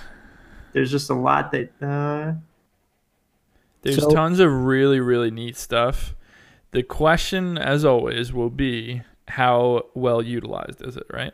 So Right. I think that I think that there is definitely like there's no doubt that using like my my biggest one here is the the video picture in picture because you can do it for multiple things. So you can literally look up a game guide video as you're playing like a as game. you're playing the game and the video is running in the top right corner or you can actually snap it to all different spots in different games which i think is awesome They had a 'Cause side by side. Yeah, they had the corner stuff. Like it's yeah well diff- all different spots like you can there's different snap points Right. and so you can literally run through as they're running through if you're trying to find a secret or something i think that's awesome the other thing if you're say you have a friend that is playing a game and they're like oh you gotta see this you know whatever blah blah, blah. Any sort of scenario i think of scenarios like when ozzy was playing bloodborne for the first time and i was coaching him through it it's like if i could be playing my own game and have his game running on the right That's pretty and then crazy. and then I could just say he'll be like, "Oh wait, I'm stuck here. Where do I go?" And I could just look over and be like, "Oh, here, do this. Oh, here's you got to parry this guy," and then continue playing. Like I think that is so cool. I yeah, you know what? I when I was watching this video, it's funny because I'm sitting there and I'm like, this is a like little things almost that you didn't almost think you needed. it really is. It's so cool. I'm watching it in amazement, and I really love that they they did the whole thing around Sackboy, um, playing the the Sackboy game. Dude, that game's And- gonna be good. I think that game's gonna be good. Dude, did you see? Like, I, I'm starting to watch that, and I, I think was it's like, gonna be really good. I saw like that little almost Crash Bandicoot Overworld sort of thing, and I was like, oh man, this game is. think I'm a little more excited for this now, yeah, and all they're doing is using the interface for it. But I really do think that the t- and they they almost like said it right out. I think they did actually. He was like, listen, we wanted to put this little the tips video or the tip videos in there. Uh, sometimes it's a video. I think um, it's not always going to be that case. They Mhm. said, but game um, by game. Yeah, and he's like, you got the tip video so that you don't have to go online and look up a, a walkthrough or something, you know? Like it's Right. right here. PlayStation's providing this for you. It seems Uh, yeah, it seems very like gamer friendly. You know, oh like, yeah. all, then like, fact that you can there in front of you. the I think we've kind of had iterations of this on uh, PS3, PS4, but like as soon as somebody jumps into another game, like oh hey, we're all gonna play this game real quick, and then you can jump into it immediately, and they did that with Destruction All Stars. Yep. Um, They showed the multiple resume points for different games. Yeah, and immediate like obviously like they've been showing off is the no load time. Like you just jump out of Sackboy into Destruction All Stars in a second, you know, and it was it was pretty cool. Yeah, it, it looks great. The UI itself looks really, really sleek to me. Um, I like the layout of everything. And they said that the PlayStation Store is going to be built into the console. Yeah. So it's not like a separate app. So it won't be as sluggish and annoying. At least that's what they're saying. Right. Um, any other big things you guys want to touch on on the UX UI demo? Not too much. I mean, I, I'm I'm very excited about it. Like I was just telling uh, Dan before, it's I, I pulled up this video, not really thinking much about it, and it got me super excited about the PS5 next month. I month. know, me too. Yeah, it's not it's not like stupid updates. It's actually like really helpful. Like Like Yeah. informative shit, yeah, and it's like it gets you excited in in all the mess of the PS5. Uh, like w- w- when pre-orders obviously went up, and uh, and all the back and forth with certain information and misinformation, and it's like now we're getting these little tidbits that are just getting me more and more excited. Which, yeah, I mean, you can't want anything. Definitely agree. What do you guys think of the the boot up screen and the boot up sound? it looks beautiful, Uh, man. It looks yeah. very. Uh, it feels like the future. Yeah. and that Ratchet and still- Clank title card. Ooh. I know. I know. I You know, still I think Shelby would like that one. that PlayStation 3 uh, Symphony warming up sound is still my favorite PlayStation one, even even though the original is so iconic. Right, right, right. Yeah, I know. It's it's it's cool. I like that it's um they have a different thing every time, you know, just to make it Right. fun. So November twelfth, everybody. I mean, just more reasons to be excited for the for the PS5. My I was saying, my, my jellies are going crazy. Even though I didn't get the pre-order, so I'm gonna have to. Uh, I'm gonna have to. Uh, I'm gonna be uh, be knocking on one of your doors. And, hey, Come on in. it's okay, Dan. You can come play with us. thanks, buddy.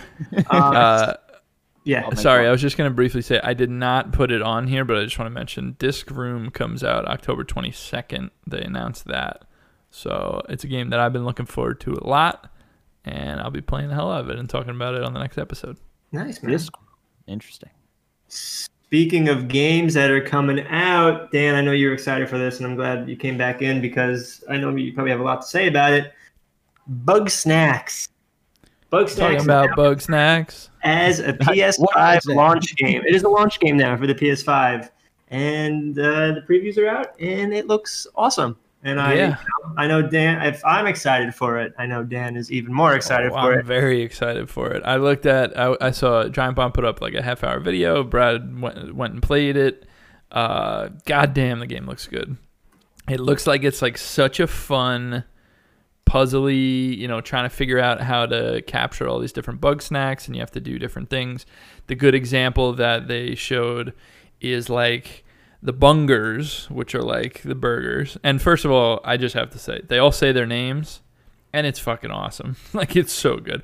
There's a you see it in the video where there's a shish kebab, and and as the shish kebab comes running out of its bush, it goes shish kebab like that, and it is the funniest thing I've ever seen. I was literally cracking up, and the bunger just goes bunger bunger bunger bunger like.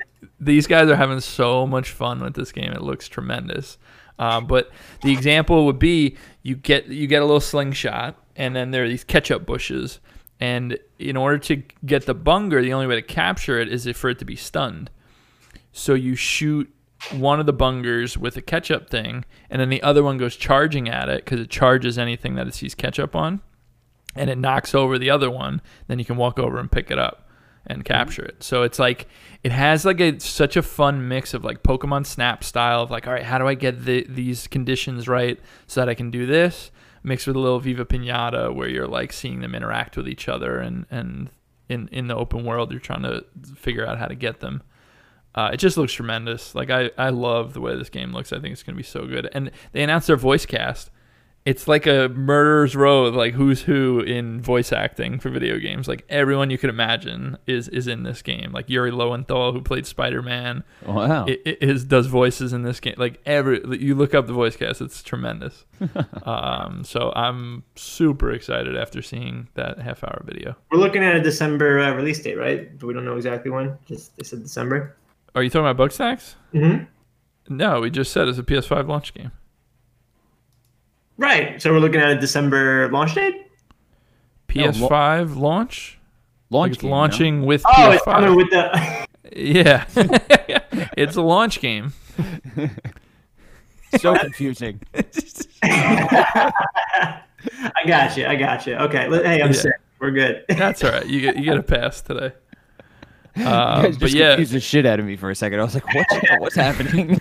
honestly, looking adding that game, I know this is like a you know people may not look at it as like oh this is a, a really great game, but adding that to the list of launch games, it rounds it out so well because because you have Sackboy, you have Demon Souls, uh, you have Miles Morales, and then just adding in another fun like light game, I think is so so good. right.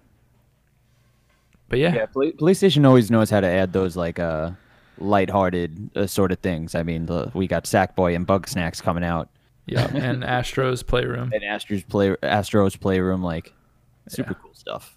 I'm so excited for the launch. November 12th. Exciting. Everybody get ready. Get ready. All right. So that's about all the news beats we have. Uh, it's time to get back into our top five, bottom five. We haven't done this in a, in a very long time. Yeah. Um, and uh, so let's just get into it. So, our topic for discussion for today is our top five, bottom five Super Smash Brothers levels. Um, how many Smash Brothers games have there been? Five for console, yes. I believe. Yes, yep. There was the one Five. for the 3DS. Um, Yep. so we're gonna look through the span of all all the games, all the levels, all the DLC Yep. levels. We compiled a list of our favorite our favorite ones and our least favorite ones, and we're going to knock them down until we get a top five of our favorite levels and our bottom five of our least favorite levels. So let's start with uh, where should we start? Should we start with the good or start with the bad? How do we how do we want to do this? Let's start with the good.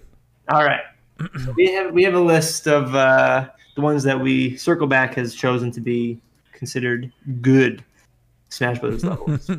so we have Corneria, Hyrule Temple, Pokemon Stadium, the original, Saffron City, Great Bay, the classic, tried and true Battlefield, WarioWare Inc., Dracula's Castle, the new the new one in there. Uh, Tortimer Island, Magicant, Boxing Ring, Fourside, Wii Fit Studio, Castle Siege, Mementos, On It, Coliseum, and Flat Zone X.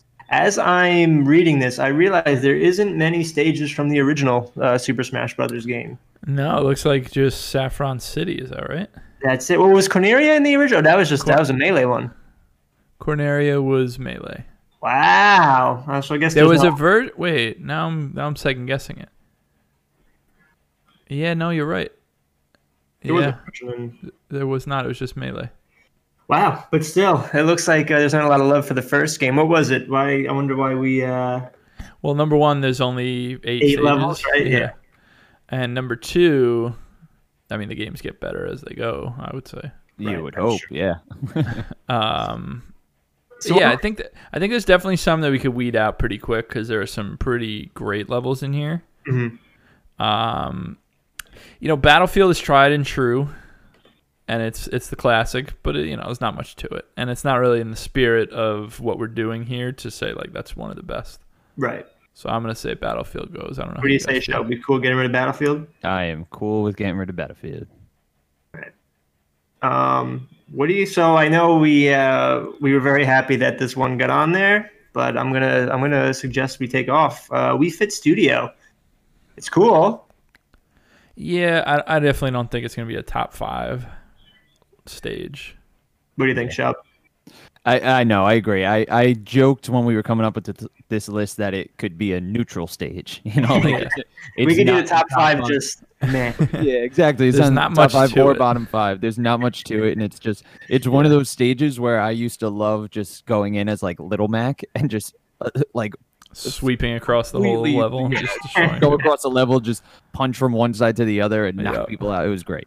Well, Uh, what, but- what do you what do you guys look for when you like you know you hang out with your friends and, and you pick a stage? Like, do you look for you know you just want like a nice solid ground? Do you like stages that have these like cool events happening? You know, what, what do you guys? Look for? I I personally say the, the best stages are have multiple fighting arenas.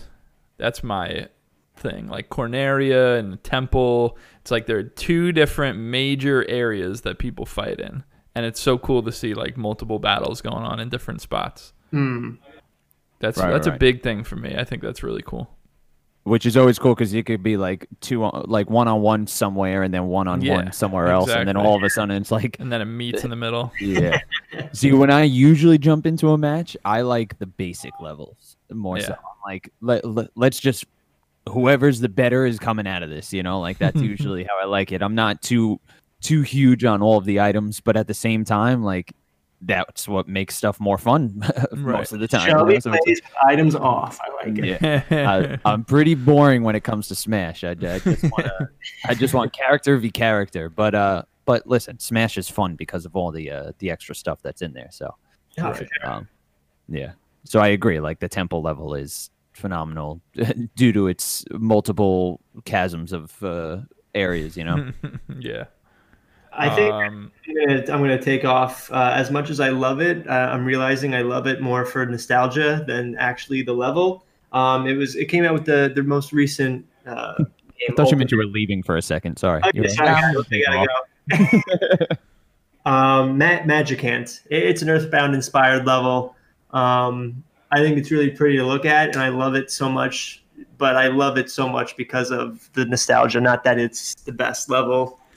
And uh, who's to the play. who's the guy that beats everyone up in that level? Yeah, the big chicken guy. I, I forget his name. I forget. Big chicken. and uh, I, you know, when I first played that, I just I couldn't get enough of it, just because I, I love Earthbound like way too much. The- You know, more than any 26 year old man should. But I, I love that game more than anything.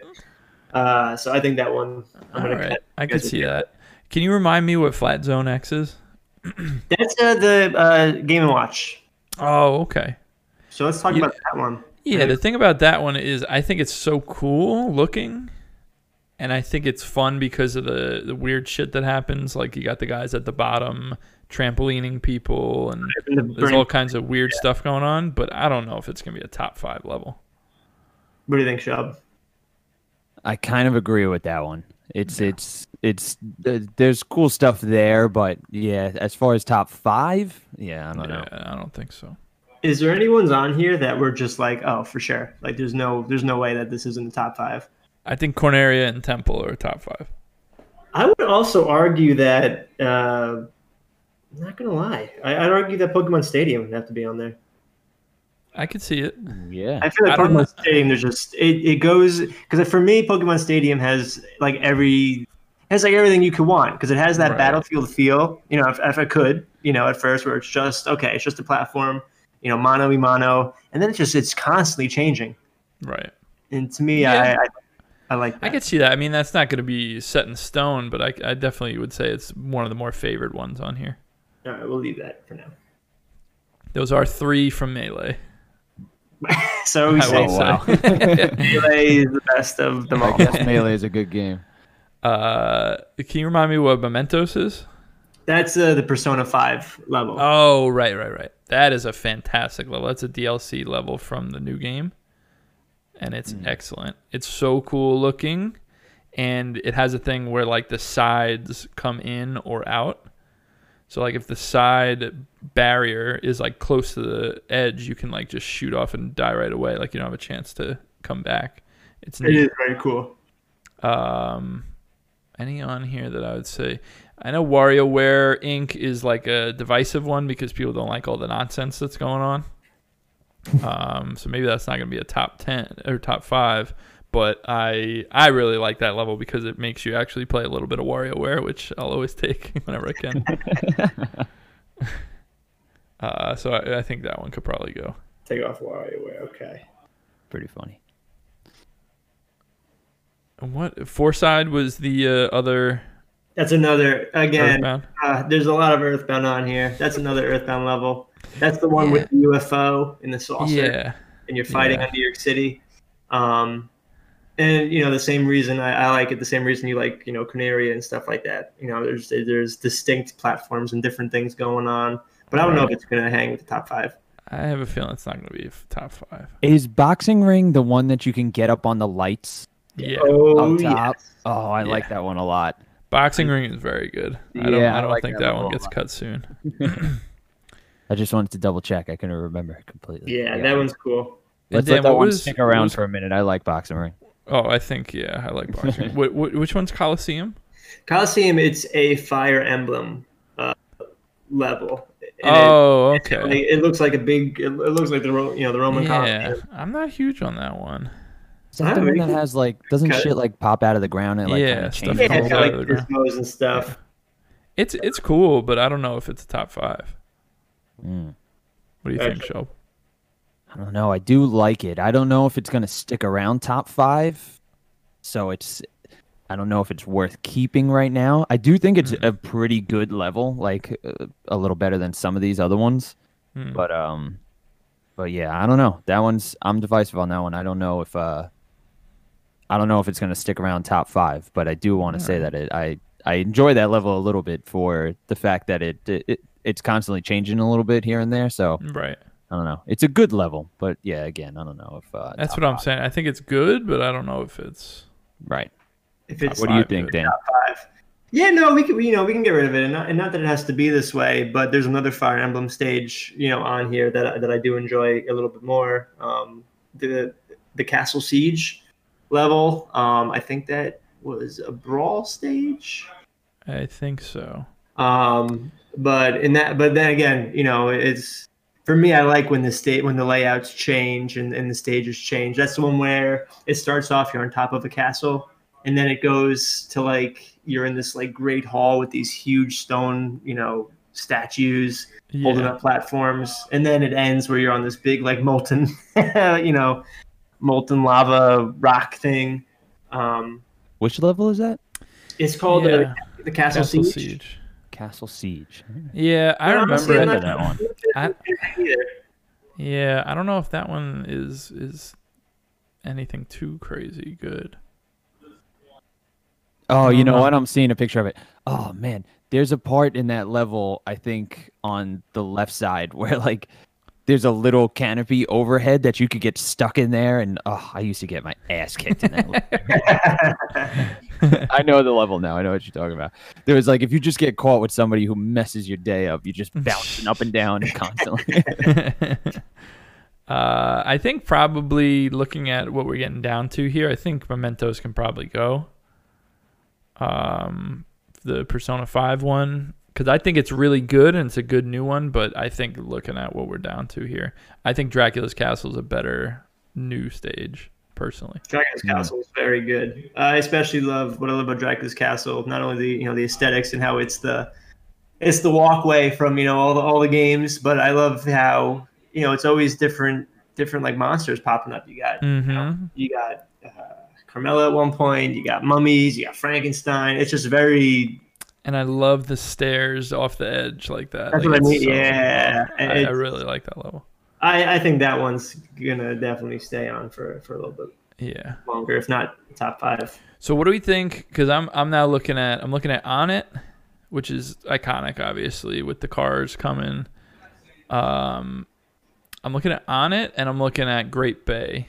hmm Do we have? Because those are both kind of like tight levels, small levels. Um, I know Great Bay is pretty divisive because The there's a lot of water, and you just fall down, and the turtle will just sink under with you Yeah. on it. I'm not huge on Great Bay, Yeah. uh, personally, so it wouldn't be a top five for me. But uh, what do you guys think? I think it could probably go. Yeah. I actually, I, I really like Great Bay, but I, I, again, I'm looking at some of these. I don't know if it's gonna stick around. Right. I I love like- Great Bay for the reason, just you know, the the fact that the moon is in the back and he gets closer and closer, and it's just it's very it's very Right. cool that it tells like you know the story. You see the giants popping out at you know one point pushing it back. Yeah, it's it is very cool. it's cool oh. as a as a big Majora's Mask fan. Yeah. Oh, you know, yeah. No, I mean, I love the fact that like, what's what's his face, the little elf guy who's who hangs by Tingle. balloons and stuff. Tingle, like he pops around the level a little bit. Some, Yep. you know, like the level, you can land on his balloons. but to play on, you know, like it's not one of my personal favorites to play on. Right. Right. So right Um, now, alright, we can our list that. includes for our good, we have Corneria, Hyrule Temple, Pokemon Stadium, Saffron City from the original, you know, one of the last outlier from the original game, uh, Dracula's Castle, Tortimer Island, uh, Animal Crossing, I think from the newest game, Boxing Ring, and Onett. So we have eight. We need to cut three. Okay, we could do this. I, my whole thing is, I really like Saffron City, but I feel like it's got like it kind of has, like Corneria is doing a similar thing, but Mhm. better. You know, the only thing that I like about Saffron City that I like more is the different Pokemon that pop out of that door. That and is it could really mess Right. somebody up. You know. Right, right, right. Um, but I don't know if that's gonna crack top five. Um, all right. We'll Yeah, Saffron. that's a tough one. yeah. And then I really, I don't know. I, I know you guys did, hardly even knew what Tortimer Island was, but I really love Tortimer Island. Yeah, I don't think I've ever Um, played on that one. It's the one that's it's a flat. It's like a beach, and then on either side there's a dock. hmm and they kind of redid it a little bit for the uh, for the new game because it was only on the 3DS Okay. at first. Um, but they redid it a little bit. They tweaked it for the new game, and it's like there are different trees that you can jump on and then get fruit from and stuff. And then on either side there will be like a um, what's the guy's name?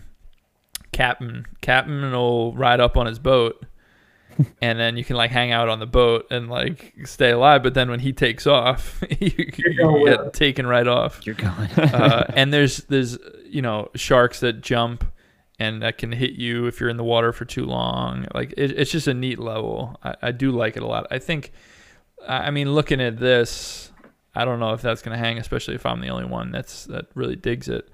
Because I think personally, I think Dracula's Castle and Boxing Ring are both better picks, Mhm. even though I really like Tortimer.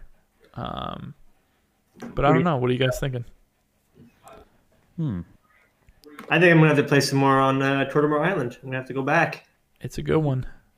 I, you know what, I, if I haven't played Tortimer Island, so I can't say so much. But it, I'm looking at a picture of it right now. Looks super cool, nice and open and stuff.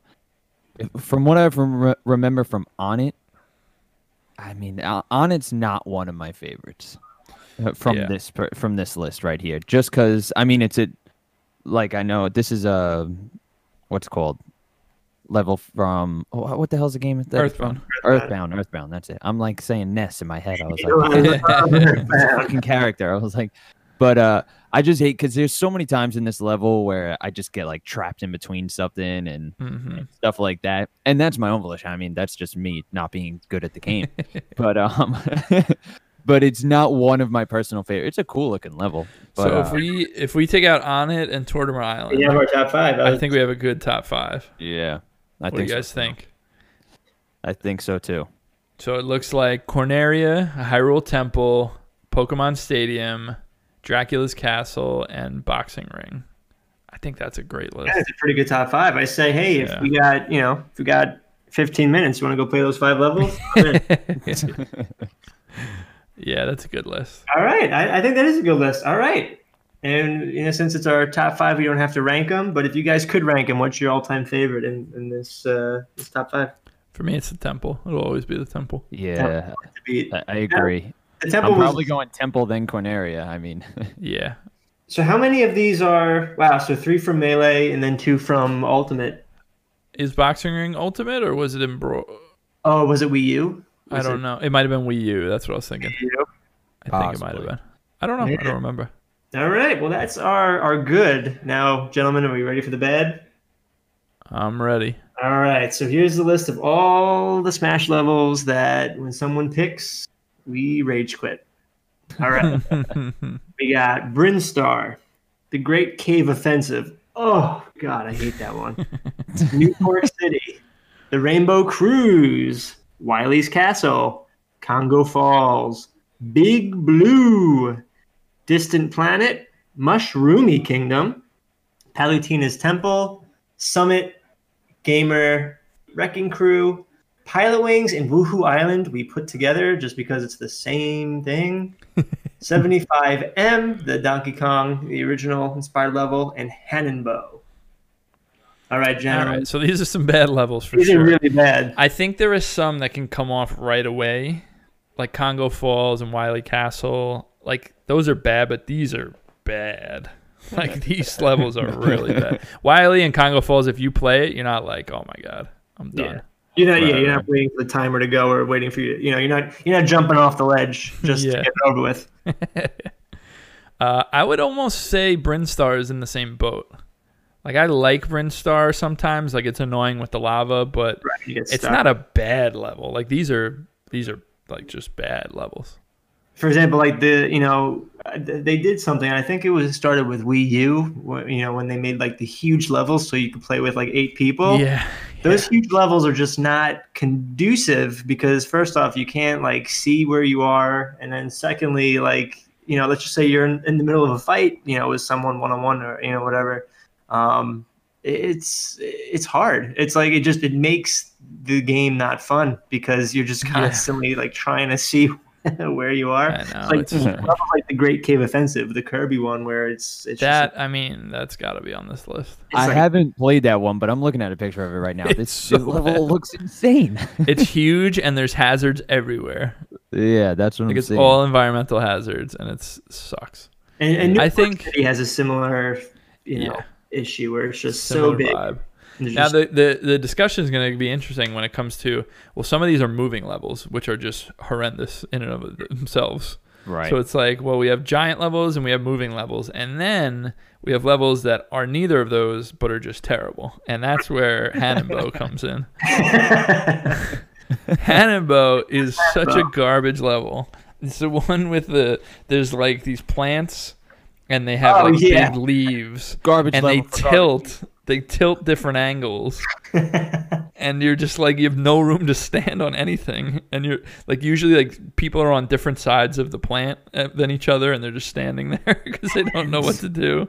They're not fighting. It's just awful. Hannibal might be the worst of all of them, actually. It's really bad. But that's what I'm saying is like when you're talking about giant levels and moving levels, and then you're putting this in the same conversation, it's like, well, this is neither, but it's still so bad. that's when you got to look at it and be like, ugh, maybe. Hannibal. All right, well, Hannibal's on here for sure. Hannibal, figure it out. Yeah. Um, we put, you know what? There's there's two we put on here that don't bother me as much as the other ones. We put Wrecking Crew.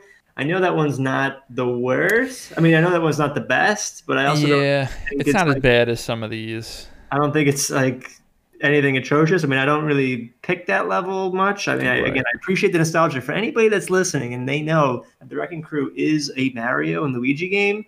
I, I give you kudos. You're a true uh, Nintendo fan because that's like a very that's like a deep cut, and I Yeah, it appreciate But I don't think it's gonna stay on here. No. I also don't think Distant Planet is going to stay on here. That's Like, the Pikmin. It's a. Pikmin level.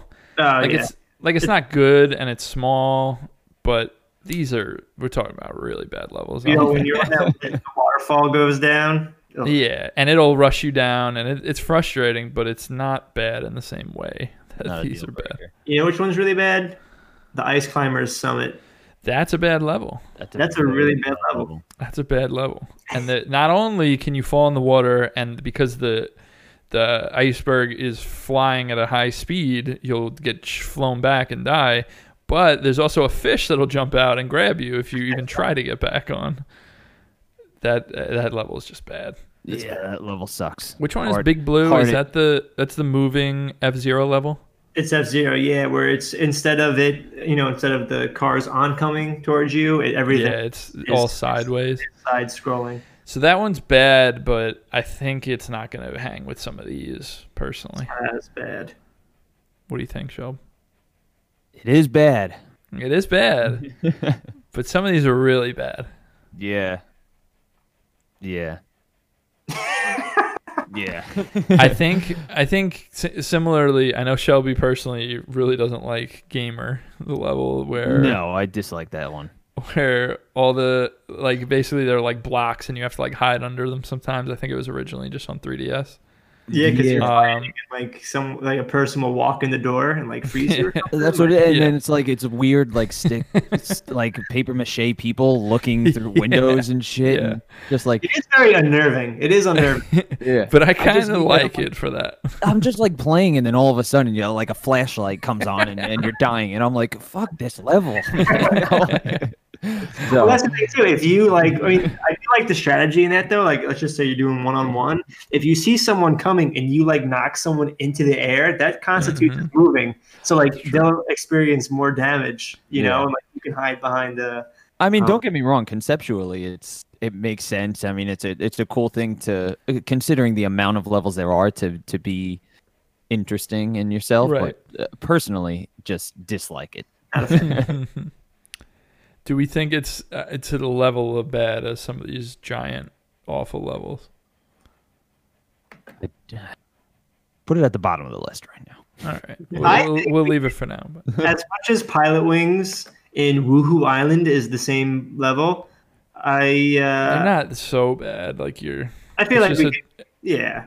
yeah, Mm. it's a tight platform and you can fall off, so it is frustrating. But it's not, it's not so bad. I feel like It's not as no. It's definitely not as bad as uh like was- I feel like we keep saying that, but it's not as bad as some of the. that's the Hanenbow. Yeah. All right, So so I think Rainbow Cruise has to be on this list. Rainbow Cruise is pretty rough. Rainbow Cruise, it's a moving level and it's a ship that you can fall off of at any time. And it like tilts up at like weird angles sometimes and you have no room to go anywhere. It's just awful. There is a lot bad about Rainbow Cruise, and yeah, and then you once you get to like the top of the sky, and it's like platforms are falling, and yeah, it's terrible. so Rainbow Cruise we're keeping. I think Rainbow Cruise, the Great Cave Offensive, and Hanenbow are are like pretty solid to Yeah. Because Palutena's Temple has the same issues as the Great Cave Offensive, but it doesn't make But it's me not as, as annoying. doesn't make Yeah. me as angry as. And I would say the same about New Pork City so. I think we should get rid of those. because they're that- very similar, not that but they're they're great. not as annoying. Let's talk about the Mushroomy Kingdom. I don't know why in God's world they made this level. It doesn't make sense. It's just it's it's the Mushroom Kingdom, but it looks like poop. Like it, It's just ugly. If like, what if the Mushroom Kingdom turned to sand? but like why? Like I don't get it. Yeah. I don't I don't get. It's not from anything. And it's a moving level, And and, there are and there are hazards. It sucks. And why is It's it a bad level. mushroomy? We just don't. We, it, nobody understands what's going on there. It's really bad. Yeah, and it's it's the moving level. And then we haven't talked about 75M, which is the problem with that is it's all these tiny platforms and it's big. so like you're you're never near anybody. And then when you get near somebody, Falling off. A it's such a skinny platform that like you can barely fight properly on it. And then Donkey Kong will throw hazards at you. like it's just like it's I just think rough. that's a top five, bottom five. I think. I think so, yeah. What do you think, Shub? I I agree. I mean, it's It's just bad. not. Yeah. It's bad. so the ones that we have starred, the ones that were like, all right, these are the worst of the worst. We have the Great Cave Offensive, Rainbow Cruise, 75M, and Hanenbow. Uh, unscathed yet, we have Mushroomy Kingdom, Summit, or Gamer. So we have to pick one of those. Which one is the worst? Which one? If you had to pick one, what would you pick, Shelb, as the worst out of those three? Hmm. Summit, Gamer, and Mushroomy Kingdom. Huh.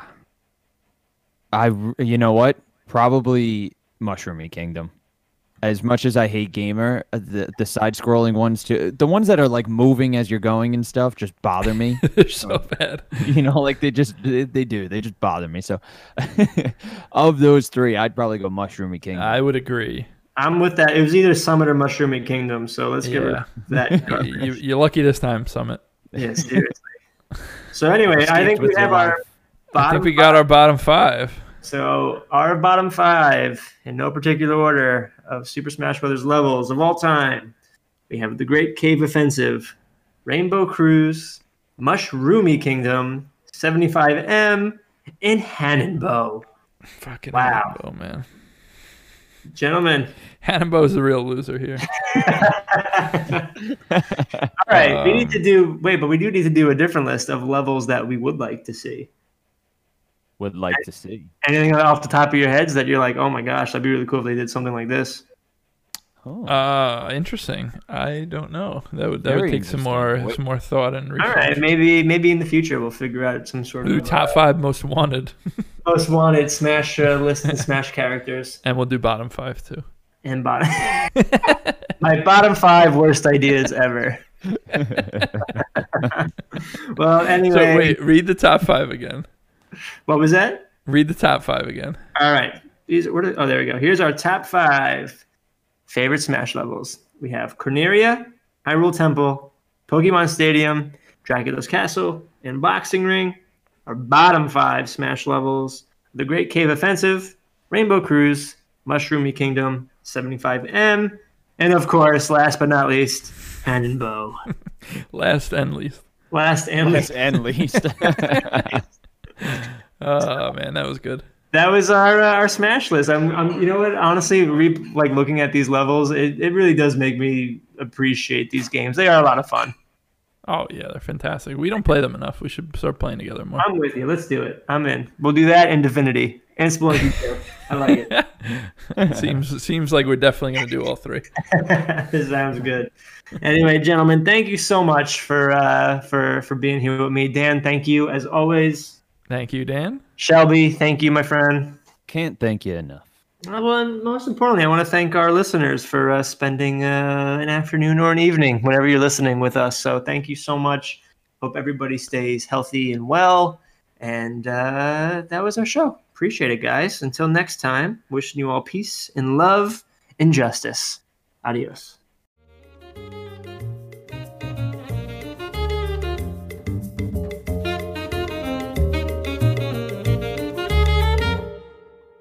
Hey everyone, thanks so much for watching and or listening.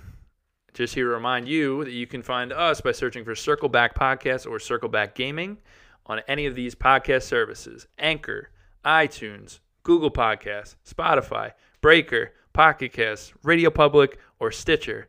By God, I'm out of breath because of all these podcast services, but you can find us anywhere there.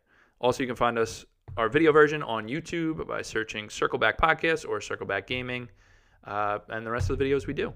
Thanks, guys.